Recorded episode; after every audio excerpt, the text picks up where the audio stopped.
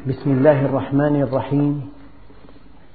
الحمد لله رب العالمين والصلاة والسلام على سيدنا محمد الصادق الوعد الأمين.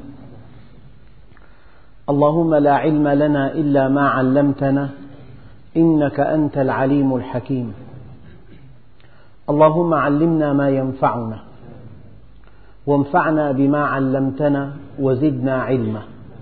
وأرنا الحق حقا وارزقنا اتباعه وأرنا الباطل باطلا وارزقنا اجتنابه.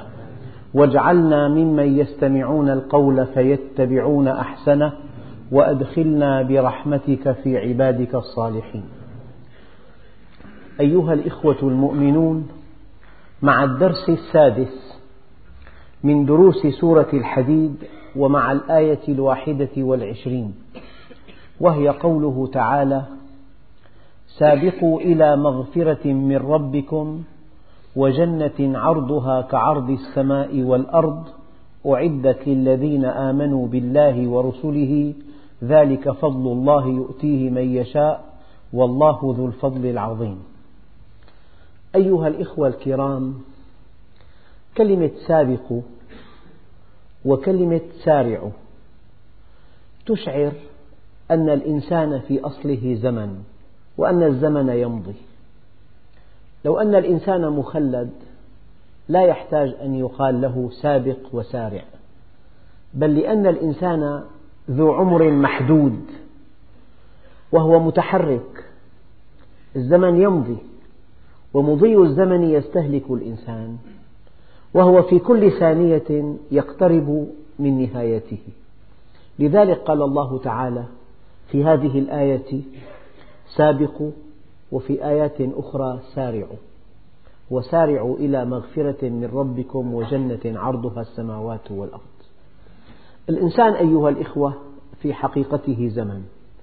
هو بضعة أيام كلما انقضى يوم انقضى بضع منه. إن أثمن شيء تملكه على الإطلاق هو الزمن. لأن كل شيء لا معنى له من دون زمن. إذا انتهى الزمن المال ما له معنى. كل الإنجازات تبطل قيمتها عندما ينتهي الزمن. فأنت زمن أو رأس مالك زمن أو إن أثمن شيء تملكه هو الزمن. هذا الزمن أيها الإخوة أخطر شيء. إما أن تنفقه استهلاكا وإما أن تنفقه استثمارا. الإنفاق الاستهلاكي للزمن يعني أن تفعل كل المباحات التي لا علاقة لها باليوم الآخر. أما الإنفاق الاستثماري أن تعمل عملا في هذا الزمن ينفعك بعد انقضاء الزمن. الإيمان بالله معرفة منهج الله طاعة الله العمل الصالح. الدعوة إلى الله. كل نشاط بشري يستمر أجره وفائدته بعد انقضاء الحياة هو الذي يعد استثمارا للزمن. فلو أن الإنسان تنبه إلى خطورة الزمن والله لما نام الليل. لو تعلمون ما أعلم ما أكلتم طعاما عن شهوة. لو تعلمون ما أعلم. فالإنسان دائما يعد حياته بالطريقة التصاعدية. يقول عمري خمسين عمري خمسون عاما. لو أنه قال بقي لي عشر سنوات لانخلع قلبه. كيف مضت هذه الخمسون؟ تمضي العشر. كيف مضت الأربعون؟ تمضي العشرون. هذا إذا ظننا أن عمر الإنسان ستون عاما. وقد ورد عن رسول الله صلى الله عليه وسلم أن معترك المنايا بين الستين والسبعين. فكل إنسان عاقل يعد عمره عدا تنازليا لا عدا تصاعديا يسأل دائما كم بقي لي. أو يسأل هل بقي بقدر ما مضى. يعني إذا ما أدخلت ساعة مغادرة الدنيا في حساباتك اليومية إذا ما تذكرت ساعة المغادرة. في كل يومك لا تنجو لا من عذاب الدنيا ولا من عذاب الآخرة. ذكرت مرة أن طالبا نال الدرجة الأولى فقيل له بمن هذا التفوق؟ قال لأن لحظة الامتحان لم تغادر مخيلتي ولا ساعة واحدة. والإنسان المؤمن ساعة مغادرته للدنيا. وقوفه بين يدي الله. سؤاله عن كل أعماله. هذا لا يغادر ذهنه إطلاقا. لذلك هو دائما يسعى نحو الآخرة. ومن أراد الآخرة وسعى لها سعيها وهو مؤمن فأولئك كان سعيهم مشكورا. سابق. يعني تصور شريط يمشي. وأنت على هذا الشريط. لو نزلت من على الشريط كل من على هذا الشريط يسبقك. حركة مستمرة. فأنت ينبغي أن تتحرك وأنت على الشريط. أما إذا خرجت من هذا الشريط أصبحت مسبوقا وهالكا. فسابقوا وسارعوا تعني أن الإنسان له عمر محدود وهذا العمر ينقضي يعني في حركة الليل والنهار. أسبوع بعد أسبوع شهر بعد شهر عام بعد عام عقد بعد عقد فجأة يرى أنه سيغادر الدنيا. الزمن يمضي أو مضي الزمن يستهلك الإنسان. لذلك قال تعالى وسارعوا. هناك آية أخرى أيها الإخوة تفيدنا في فهم هذه الآية. قال تعالى ولكل وجهة هو موليها. قال فاستبقوا الخيرات. أنت الآن تتمتع بما يسمى بحرية الاختيار. أنت الآن في الدنيا والدنيا دار عمل. أنت الآن في الدنيا والدنيا دار توبة ودار مغفرة ودار اصطلاح مع الله ودار بذل وتضحية وفداء ودار عمل صالح. أما إذا انقضت الحياة الدنيا كل هذه الفرص أغلقت. قال تعالى ولكل وجهة هو موليها فاستبقوا الخيرات. أينما تكونوا إذا انتهى الأجل في أية مكانة كنت وفي أي مكان كنت. أينما تكونوا يأتي بكم الله جميعا. معنى النهاية محددة. وأنت الآن متحرك. طيب نقطة متحركة إلى هدف ثابت. ماذا يعني ذلك؟ نقطة متحركة إلى هدف ثابت. معنى ذلك أن الزمن أن مضي الزمن يقرب المسافة.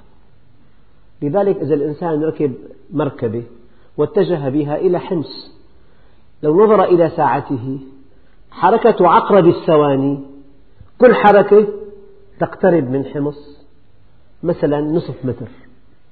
إذا كانت السرعة بالثانية متر أو بالثانية نصف متر كل حركة تقترب متر. فالنهاية ثابتة. لكل إنسان أجل مسمى. لا يزيد ولا ينقص. والحركة مستمرة. مع أن المسافة تتناقص إلى أن نصل إلى الصفر. لذلك أولى شيء بالإنسان أن يعد حياته عدا تنازليا. في وهم يدخل على بعض الشباب أنه هو شاب الآن. لكن هناك مفاجآت كثيرة. هناك أناس يموتون في الثلاثين في العشرين في الخامسة والثلاثين. الأجل إذا جاء لا يعرف شابا ولا طفلا ولا وليدا ولا شيخا ولا كبيرا ولا طالبا ولا خاطبا. إذا جاء الأجل لا يستقدمون ساعة ولا يستأخرون. في نقطة دقيقة. يقول الله عز وجل يا أيها الذين آمنوا اتقوا الله حق تقاته ولا تموتن إلا وأنتم مسلمون. لا تموتن إلا وأنتم مسلمون. الموت بيدي. كيف يخاطبني الله عز وجل ويقول لي لا تمت إلا وأنت مسلم؟ الموت ليس بيدي. الموت بيد الله عز وجل.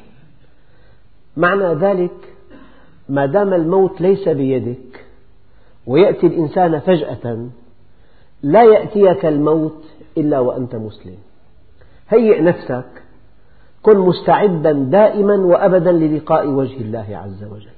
فإذا جاء الموت بغتة كنت مسلما لله خاضعا لأمره منقادا لمنهجه. أيها الإخوة كلمة سابق ورد في القرآن وسارعوا إلى مغفرة من ربكم وجنة عرضها السماوات والأرض أعدت للمتقين. وورد آه، الآية الكريمة ولكل وجهة هو موليها فاستبقوا الخيرات أينما تكونوا يأتي بكم الله جميعا. ووردت هذه الآية فالسباق يعني أنه في هدف ثابت وأنت متحرك. في شيء آخر. هنا الآية الكريمة سابقوا إلى مغفرة. معنى المغفرة هدف كبير. الناس يتسابقون لا إلى مغفرة ولا إلى جنة ولكن إلى الدنيا إلى جمع الدرهم والدينار إلى مطلق الجمع. قال تعالى ورحمة ربك خير مما يجمعون. في سباق لك النمو مضاعفة الأرباح. توسع الشركة في سباق إلى حيازة أكبر نصيب من الدنيا. لكن هذه الدنيا التي اكتسبها الإنسان بجهد جهيد هذه يخسرها في ثانية واحدة. في ثانية واحدة. فالذي يضع كل آماله في الدنيا يعد مقامرا. لأن كل آماله تتلاشى إذا تجمدت بعض الدماء في شرايينه. أو إذا كف قلبه عن الحركة. أو إذا تخثرت نقطة دم في دماغه. كل هذه المكتسبات يخسرها أما إذا تعامل مع الله وكان كسبه من نوع العمل الصالح هذه تبدأ بعد الموت لا تنتهي عند الموت. لذلك أهم شيء أن الشيء الذي يبدأ بعد الموت هو الشيء الثمين أما الشيء الذي ينتهي مع الموت هو الشيء التافه هو الشيء الخسيس. الخسيس ينتهي عند الموت والنفيس يبدأ بعد الموت والعاقل من عمل عملا ينفعه بعد الموت. لذلك إذا مات ابن آدم انقطع عمله إلا من ثلاث صدقة جارية وعلم ينتفع به وولد صالح يدعو له. على قصة الزمن ومضي الزمن والمسارعة والمسابقة. يقول سيدنا عمر بن عبد العزيز رحمه الله تعالى الليل والنهار يعملان فيك. الإنسان لو عنده صور متدرجة 15 18 20 25 30 35 40 يرى الفرق واضح جدا في خطوط وجهه وفي شكل ملامحه. معنى ذلك أن الزمن أن الليل والنهار يعملان فيك. فمن أجل ألا تكون ضحية مضي الزمن فاعمل فيهما العمل الصالح الذي ينفعك بعد مضي الزمن. هذا كله في قوله تعالى وسابقوا الآن الأهداف المشروعة التي أرادها الله لنا المغفرة والجنة. المغفرة أن يشفى الإنسان من أمراضه الدنيوية. الإنسان ركبت فيه الشهوات. فإذا بعد عن منهج الله وكان ضعيف الاتصال بالله هذه الشهوات تولد عنده أمراضا. الشهوات تولد الأمراض. هذه الأمراض تحجبه عن الله عز وجل. فالمؤمن يسارع ويسابق إلى شفائه من هذه الأمراض. وهذه الأمراض لا تشفى إلا بطاعة الله والإقبال عليه. لذلك يعد الهدف الأول المغفرة لأن الجنة طيبة لا يدخلها إلا طيب. الله سبحانه وتعالى طيب لا يقبل إلا طيبا. يعني أول عملية في الصلح مع الله أن تشفى هذه النفس من أمراضها ولا تشفى من أمراضها إلا بالاتصال بالله عز وجل. والإتصال يحتاج إلى طاعة واستقامة. إذا هذا هو الهدف الكبير الذي ينبغي أن نسعى إليه. وسابقوا سابقوا إلى مغفرة من ربكم. المغفرة شفاء. المغفرة تطهير. المغفرة كل الأمراض النفسية التي تحجب الإنسان عن الله عز وجل والتي تعمل عملها بعد الموت. هذه الأمراض النفسية الشفاء منها هو الهدف الكبير الذي أمام كل إنسان. أخواننا الكرام أمراض الجسد تنتهي عند الموت وأمراض النفس تبدأ بعد الموت. مهما كان المرض عضالا إذا مات الإنسان انتهى. انتهى السكر وانتهى تضخم القلب وانتهى خلل الصمام وانتهى تشمع الكبد. هذه الأمراض الوبيلة العضالة عند الموت تنتهي كلها. فإذا كان هذا الإنسان متصلا بالله عز وجل مقبلا عليه وقافا عند كتابه الآن يسعد سعادة أبدية. أما الذي كان صحيح الجسم قويه لكن أمراضا نفسية تعشعش في نفسه وتحجبه عن ربه إذا جاء الموت هذه الأمراض تفعل فعلها القبيح. لذلك قال تعالى يوم لا ينفع مال ولا بنون. إلا من أتى الله بقلب سليم. لا ينفع مال ولا بنون إلا من أتى الله بقلب سليم. سابقوا إلى مغفرة من ربكم وجنة عرضها كعرض السماء والأرض. من أجل أن تعرف ماذا, ماذا يعني قوله تعالى عرضها كعرض السماء والأرض. بيننا وبين القمر ثانية ضوئية واحدة.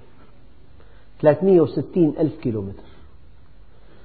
بيننا وبين الشمس ثماني دقائق. 156 مليون كيلومتر. بيننا وبين نجم القطب أربعة آلاف سنة ضوئية. أربعة آلاف سنة ضوئية.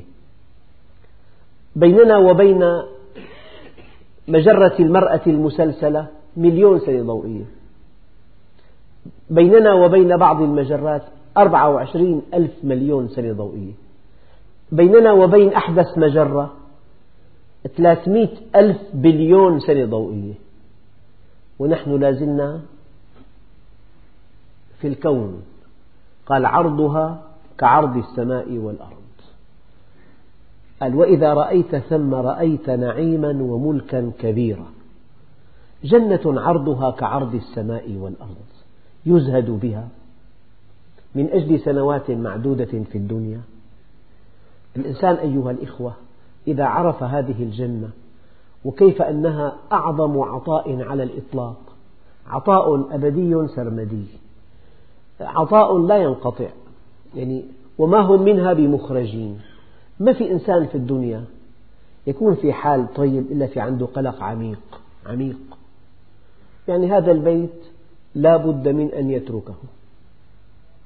هذا المكتب الفخم لا بد من أن يأخذه غيره. هذه المركبة الفارهة لن يستطيع أن يتمتع بها إلى ما لا نهاية. كل شيء مؤقت. هذه الزوجة هؤلاء الأولاد حياة الدنيا ما دام تنتهي بالموت إذا مع الإنسان قلق عميق خوف الفناء. لكن الإنسان إذا دخل الجنة قال تعالى وما هم منها بمخرجين. أولا البقاء في الجنة أبدي. والبقاء متنامي والسعادة متنامية ولا فيها ولا منغص. الجنة ما فيها منغصات. عطاء متنامي. سابقوا إلى مغفرة من ربكم وجنة عرضها كعرض السماء والأرض. أعدت. ثمن هذه الجنة يملكه كل إنسان. أعدت للذين آمنوا بالله ورسله. طبعا إذا آمنت بالله وآمنت برسله. آمنت بالله خالقا ومربيا ومسيرا. وآمنت برسله وما جاءوا به من منهج قويم. يعني آمنت بالله وآمنت بمنهجه. طبعا آمنت بالله وطبقت منهجه. هذا. ألا إن أولياء الله لا خوف عليهم ولا هم يحزنون. من هم؟ الذين آمنوا وكانوا يتقون. يعني إيمان بالله واستقامة على أمره. هذا ثمن الجنة. هذا ثمن العطاء الكبير. وإذا رأيت ثم رأيت نعيما وملكا كبيرا. وإذا رأيت ثم رأيت نعيما وملكا كبيرا. يعني الإنسان لو فرضنا قال لي صديق زار بلد صناعي فمدير الشركة دعا إلى بيته. قال لي والله البيت في غابة.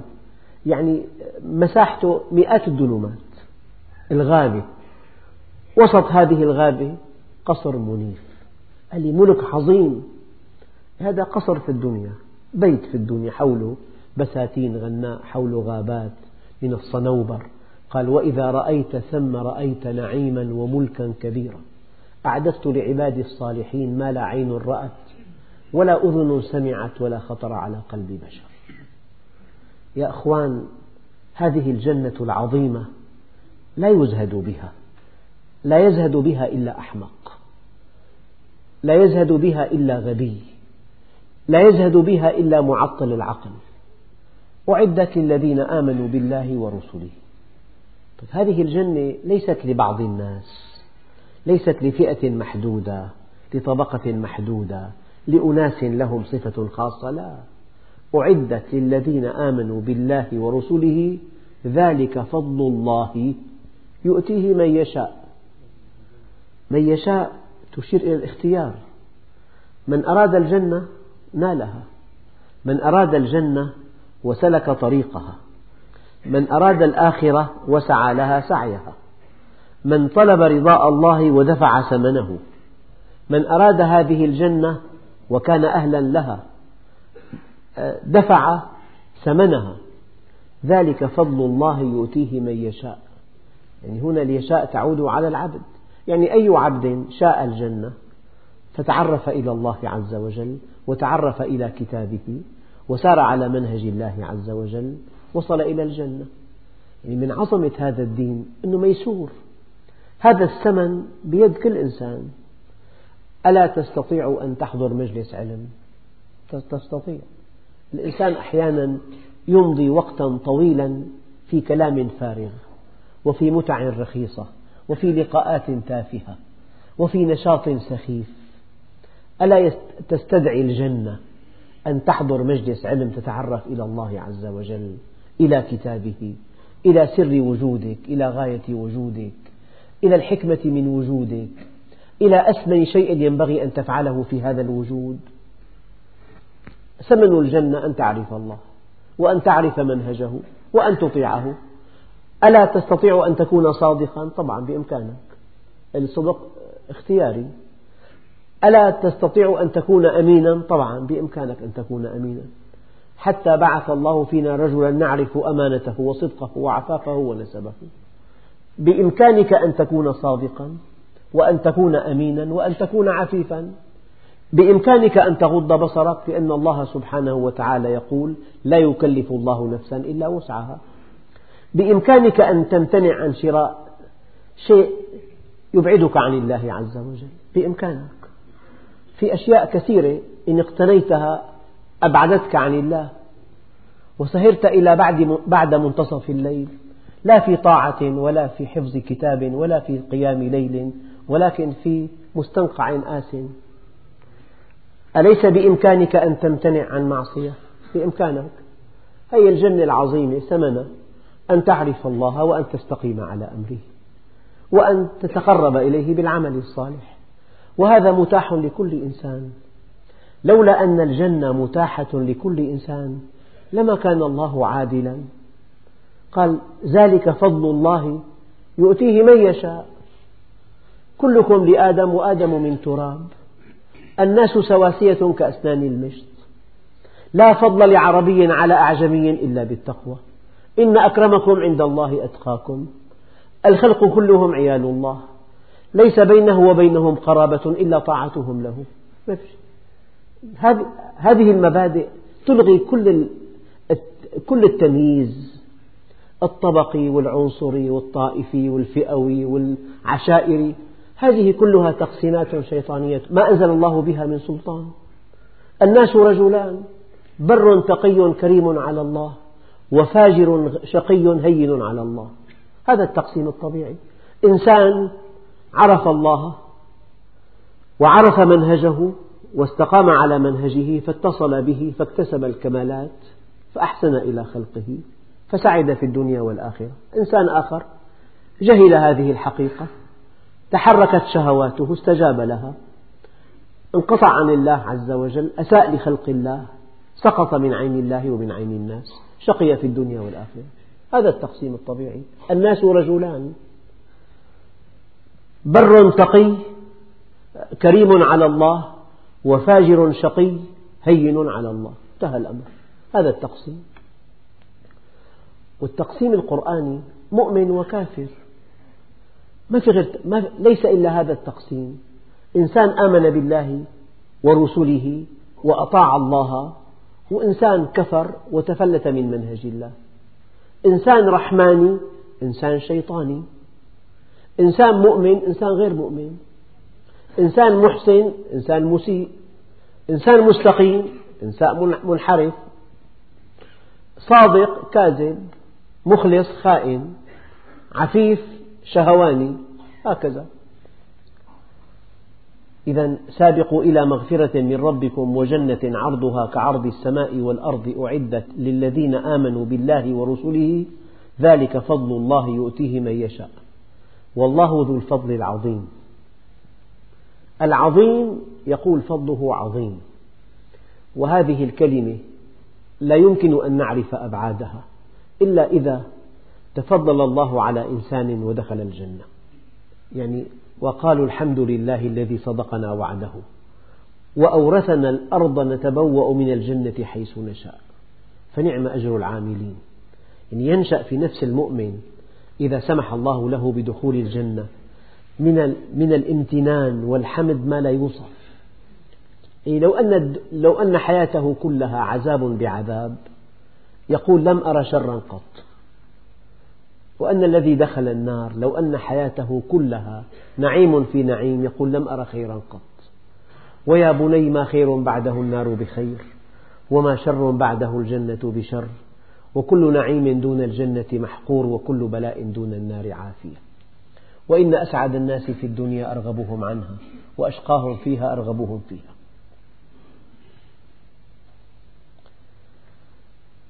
يقول الله عز وجل ما أصاب من مصيبة في الأرض ولا في أنفسكم إلا في كتاب من قبل أن نبرأها. إن ذلك على الله يسير. لكي لا تأسوا على ما فاتكم ولا تفرحوا بما آتاكم والله لا يحب كل مختال فخور. الآن هناك ما يسمى بالمصيبة. وما سميت المصيبة مصيبة إلا لأنها تصيب الهدف. يعني في كبر المصيبة إهانة. في إسراف المصيبة إفقار. في خروج عن منهج الله المصيبة دفع الثمن الرادع. فالمصيبة دائما وأبدا هي علاج إلهي.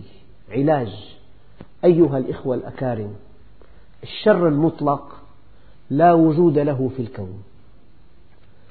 كل ما يسميه الإنسان شرا هو شر نسبي. هدفه المعالجة. أصحاب الجنة الذين وردت قصتهم في القرآن الكريم في سورة القلم. هؤلاء الذين عندهم بساتين ولها ثمار يانعة وإنتاج وفير. هؤلاء اتفقوا ألا يعطوا منها مسكينا ولا فقيرا. قال فطاف عليهم عليها طائف من ربك وهم نائمون. فأصبحت كالصريم. فلما انطلقوا ليحصدوا هذه الثمار ويقطفوها قالوا إنا لضالون. ليست هذه بساتيننا. ثم تأكدوا منها قال بل نحن محرومون. أقسموا ليصرمنها مصبحين ولا يستثنون أحدا في العطاء. طاف عليها طائف من ربك وهم نائمون فأصبحت كالصريم كأنها مقطوعة. فلما رأوها قالوا إنا لضالون بل نحن محرومون. قال أوسطهم يعني أقربهم إلى الله. ألم أقل لكم لولا تسبحون؟ لو اتصلتم بالله عز وجل لشفيتم من مرض البخل والشح ولأنفقتم بعض هذه الثمار للفقراء والمساكين ولما تلفت هذه الثمار. قالوا سبحان ربنا إنا كنا ظالمين. قصة معروفة في القرآن الكريم. لكن ذكرت هذه القصة لأذكر لكم هذه الآية. قال تعالى كذلك العذاب. يعني كل أنواع العذابات في الدنيا من هذا النوع. مصيبة معالجة مصيبة رادعة مصيبة دافعة مصيبة رافعة مصيبة كاشفة. يعني علاج إلهي. لذلك قال تعالى وما أصاب من مصيبة. ما أصاب من مصيبة. أما المصيبة جاءت نكرة. هذا تنكير شمول. أما كلمة من تفيد استغراق أفراد النوع. يعني أية مصيبة؟ صغيرة كانت أو كبيرة. جليلة أو حقيرة. مادية أو معنوية. جسمية أو نفسية. مالية أو بدنية أية مصيبة؟ مهما يكن حجمها مهما يكن نوعها مهما تكن ما أصاب من مصيبة في الأرض جفاف. الينابيع جفت الأنهار جفت النباتات ماتت الحيوانات انقرضت وباء. قل هو القادر. ودققوا في هذه الآية. قل هو القادر على أن يبعث عليكم عذابا من فوقكم. براكين أو صواريخ. أو من تحت أرجلكم. زلازل أو ألغام. قل هو القادر على أن يبعث عليكم عذابا من فوقكم أو من تحت أرجلكم. أو يلبسكم شيعا. ويذيق بعضكم بأس بعض. وإذا بطشتم بطشتم جبارين. وحوش الأرض كلها لا تساوي وحشية البشر. وحوش الأرض تفترس لتشبع. فإذا شبع شبعت كفت عن الإفتراس. أما الإنسان إذا كان إذا كان جبارا في الأرض بطاشا لا يرتوي إلا بالدماء. فلذلك ما أصاب من مصيبة في الأرض ولا في أنفسكم إلا في كتاب. أي كتاب هذا؟ قالوا هذا كتاب العمل. ما أصاب من مصيبة في الأرض ولا في أنفسكم إلا في كتاب من قبل أن نبرأه. يعني من باب التقريب والتوضيح. طبيب وقف على سرير مريض. قرأ لائحة المرض. الضغط مرتفع جدا. قرر منع الملح. امنعوا عنه ملح الطعام الضغط منخفض جدا. أعطوه ملحا زائدا. هذا القرار مبني على لائحة المرض. فكل إنسان له عند الله كتاب كتاب أعماله. في انحراف هناك مصيبة رادعة. في استقامة هناك مكافأة. في علو في الأرض هناك إهانة. في إسراف في الإنفاق هناك إفقار تقتير تقتير تأديبي. فأيها الإخوة كل مصيبة تصيب الإنسان يعني لكل شيء حقيقة, حقيقة وما بلغ عبد حقيقة الإنسان حتى يعلم أن ما أصابه لم يكن ليخطئه. إذا كل مصيبة تصيب الإنسان. لا بد من أن تصيبه. شيء طائش ما في عند الله عز وجل. أخطاء ما في. أخطاء البشر توظف في القضاء والقدر. أخطاء البشر توظف في القضاء والقدر. فهذه الآية الإنسان إذا استوعبها استيعابا جيدا ما أصاب من مصيبة في الأرض ولا في أنفسكم إلا في كتاب من قبل أن نبرأها.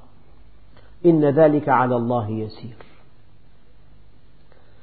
نبرأ المصيبة يعني المصيبة قبل أن تأتي يعني في في تقدير حكيم. الإيمان بالقضاء بالقدر نظام التوحيد. الإيمان بالقدر يذهب الهم والحزن. يعني هيك مصيبة طائشة ما في. شيء عشوائي ما في. كل شيء في حكمة بالغة. فهذه المصيبة صغيرة أو كبيرة جليلة أو حقيرة من قبل أن نبرأها ما أصاب من مصيبة في الأرض ولا في أنفسكم إلا في كتاب أي في كتاب أعمالكم متعلقة بأعمالكم. أيام الإنسان يكون جاهلي يقول لك تطيرنا إنا تطيرنا بكم. ما هو التطير؟ أن تتشاءم من طير طار عن شمالك أو أن تتفاءل من طائر طار عن يمينك. هي خرافة هذه. إنما طائركم عند الله. ما في إلا الله عز وجل. فالإنسان يتشاءم إذا كان عمله سيئا وليتفاءل إذا كان عمله طيبا. مبعث التشاؤم سوء العمل مبعث التفاؤل حسن العمل. فاللي عمله مستقيم اللي عمله طيب ينبغي أن يتفاءل ويقرأ قوله تعالى قل لن يصيبنا إلا ما كتب الله لنا. والذي له انحرافات في السلوك ينبغي أن يتشاءم لأن الله بالمرصاد ولا بد من أن يعالج وما كان الله ليذر المؤمنين على ما أنتم عليه حتى يميز الخبيث من الطيب. لذلك يقول الله عز وجل إلا في كتاب من قبل أن نبرأها أي من قبل أن نخلقها. إن ذلك على الله يسير. يعني طبعا على الله يسير على قدرته شيء يسير قطعا. لكن إن هذه المصيبة إنزال هذه المصيبة شيء يسير على رحمة الله أيضا. الطبيب الأب الطبيب يوافق على إجراء عملية مباشرة لأنه يعلم المضاعفات الخطيرة لهذا المرض. لا يتردد. أحيانا الأب الطبيب يوافق على بتر يد. إذا كان في مرض الموات وإذا تأخرنا في اتخاذ القرار انتقل إلى المرفق إلى الساعد ثم إلى المرفق يوافق على بتر اليد في أقصر وقت ممكن لأنه عالم. فأيام الرحمة مع العلم تقتضي المعالجة أما رحمة بلا علم تقتضي الشفقة الحمقاء. لذلك إنسان شارد ساهي لاهي منغمس في المحرمات. طيب هذا الإنسان لو تركه الله على شروده لهلك ودخل النار. فربنا عز وجل ينزل به مصيبة مصيبة رادعة وقد تكون قوية وقد تكون طاحنة وقد تكون مؤلمة. إن بطش ربك لشديد. هذه المصيبة من أجل أن يعود إلى الله. أن يتوب إليه أن يقلع عن اقتراف المعاصي أن يقلع عن أكل المال الحرام أن يستقيم على أمره. فربنا عز وجل عليم وحكيم. فما أصاب من مصيبة في الأرض ولا في أنفسكم إلا في كتاب من قبل أن نبرأها إن ذلك على الله يسير. لكي لا تأسوا على ما فاتكم. لا تقول لو. لا تقل لو أبدا. لا تقل لو أني فعلت كذا وكذا ولكن قل قدر الله وما شاء فعل فإن كلمة لو تفتح عمل الشيطان. واستثنى بعض العلماء لو الإيجابية. لو لم آكل هذا المال الحرام لما تلف مالي صح. لو لم أنحرف عن منهج الله لما خسرت كذا وكذا صح كلامه هذه لو الإيجابية. لذلك المؤمن يؤمن أن كل شيء بقضاء من الله وقدر. يؤمن أن كل شيء بقضاء من الله وقدر. فلا يأس على ما فات ولا يفرح بما هو آت. لأن الذي فات لا بد من أن يفوت عند الموت وأن الذي هو آت لا يستمر إلا إلى حين. لهذا ورد عن رسول الله صلى الله عليه وسلم عن الدنيا أنه من عرفها لم يفرح لرخاء ولم يحزن لشقاء. الرخاء مؤقت والشقاء مؤقت. والموت ينهي كل شيء. الموت ينهي غنى الغني وفقر الفقير. ينهي قوة القوي وضعف الضعيف. ينهي وسامة الوسيم ودمامة الدميم. ينهي صحة الصحيح ومرض المريض. ينهي كل شيء.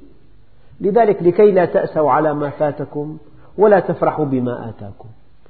شعور الإنسان أنه في الدنيا والدنيا مؤقتة وسوف تمضي والعبرة في الآخرة هذا الشعور مريح يمتص كل متاعب الحياة. شعور الإنسان أن الحياة الدنيا مؤقتة وأنها زائلة وأنها لا تستأهل كل هذا الاهتمام ولا كل هذا السعي ولا كل هذه المنافسة ولا كل هذه المزاحمة ولا كل هذه المشكلات. حدثني أخ صديق قاضي قال لي عشرات الدعاوى عشرات بل مئات تشطب لموت أحد المتداعيين. تشطب. من سنوات في القضاء قبل أن يصدر الحكم مات أحد المتداعيين. تشطب انتهت العملية لكي لا تأسوا على ما فاتكم ولا تفرحوا بما آتاكم والله لا يحب كل مختال فخور. المختال جاهل والمفتخر بما ليس له أجهل. المختال هو الذي يزهو بما عنده ينسى فضل الله عليه ينسى أنها نعمة الله عز وجل. شيء تفضل الله به عليك تزهو به يجب أن تفتخر بأنك حمدت الله على هذه النعمة. المؤمن دائما ينتقل من النعمة إلى المنعم. وأما غير المؤمن يقف عند النعمة ويزهو بها ويفتخر بها على غيره من الناس. والله لا يحب كل مختال فخور. يفتخر بما ليس له. قال هؤلاء المختالون الذين يبخلون ويأمرون الناس بالبخل. يعني حياة المؤمن مبنية على العطاء. البخل يتناقض مع الإيمان. لا يجتمع في الإنسان إيمان وبخل ولا إيمان وجبن. الجبن والبخل يتناقضان مع الإيمان. فهذا الذي يبخل لا يعرف ما عند الله من خيرات وإن من شيء إلا عندنا خزائنه. وإن من شيء إلا عندنا خزائنه. في درس قادم إن شاء الله سنصل إلى موضوع متعلق بالحديد. وأنزلنا الحديد فيه بأس شديد. لكن على موضوع الحديد تعجلت بالأمر يعني في عام في مطلع هذا القرن في عام 1910 عقد مؤتمر لدراسة مخزون الحديد في الأرض.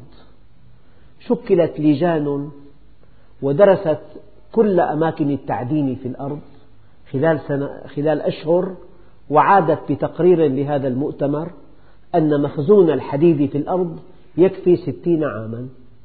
يعني سنة السبعين ما في حديد إطلاقا. ثم اكتشف أن كمية الحديد في الأرض كميتها تساوي خمسة بالمئة من وزن القشرة الأرضية. يعني خمسة وسبعين ألف مليون مليون طن. أيام بيقول لك ما بقى في مخزون؟ في مجاعة في جفاف. هذا كلام مضحك. وإن من شيء إلا عندنا خزائنه. هذه الحقيقة. وفي ألف تقرير أنه المخزون حينتهي والجفاف توسع. هذا تقنين تأديبي. الله عنده تقنينين. أيام في تقنين في تقنين فقر. تقنين نقص. الإنسان عنده تقنين نقص. أما الله عز وجل عنده تقنين تأديب. ولو بسط الله الرزق لعباده لبغوا في الأرض. إذا قنن الله على عباده تقنين تأديب لا تقنين نقص. لكن شأن الإنسان إذا قنن أنه يقنن تقنين آه، عجز لا تقنين تأديب. لذلك الذين يبخلون لا يرون ما عند الله من خيرات ويأمرون الناس بالبخل. قال لي شخص قال لي نحن على وشك جفاف مهلك في حوض دمشق قبل خمس سنوات. والله الخبر مؤلم جدا. في العام التالي الأمطار التي هطلت 350 ملم الأنهار التي جفت من ثلاثين عام تفجرت. وإن من شيء إلا عندنا خزائنه. هذا المؤمن. فلجان ومؤتمر ما في حديد إلا لستين عام. يعني 1970 ما في طن حديد.